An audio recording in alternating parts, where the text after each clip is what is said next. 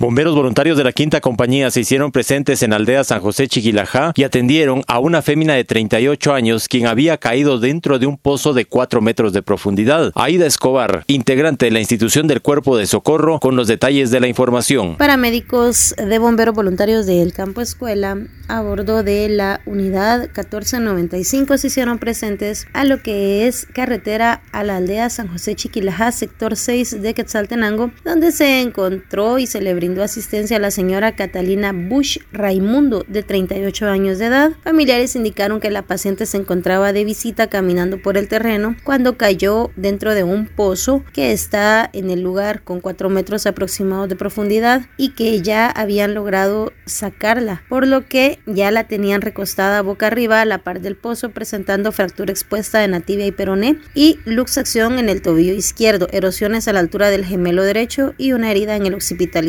En el lugar se encontraba presente la unidad de la Policía Nacional Civil. Desde Emisoras Unidas Quetzaltenango informa Wilber Coyoy, primera en noticias, primera en deportes.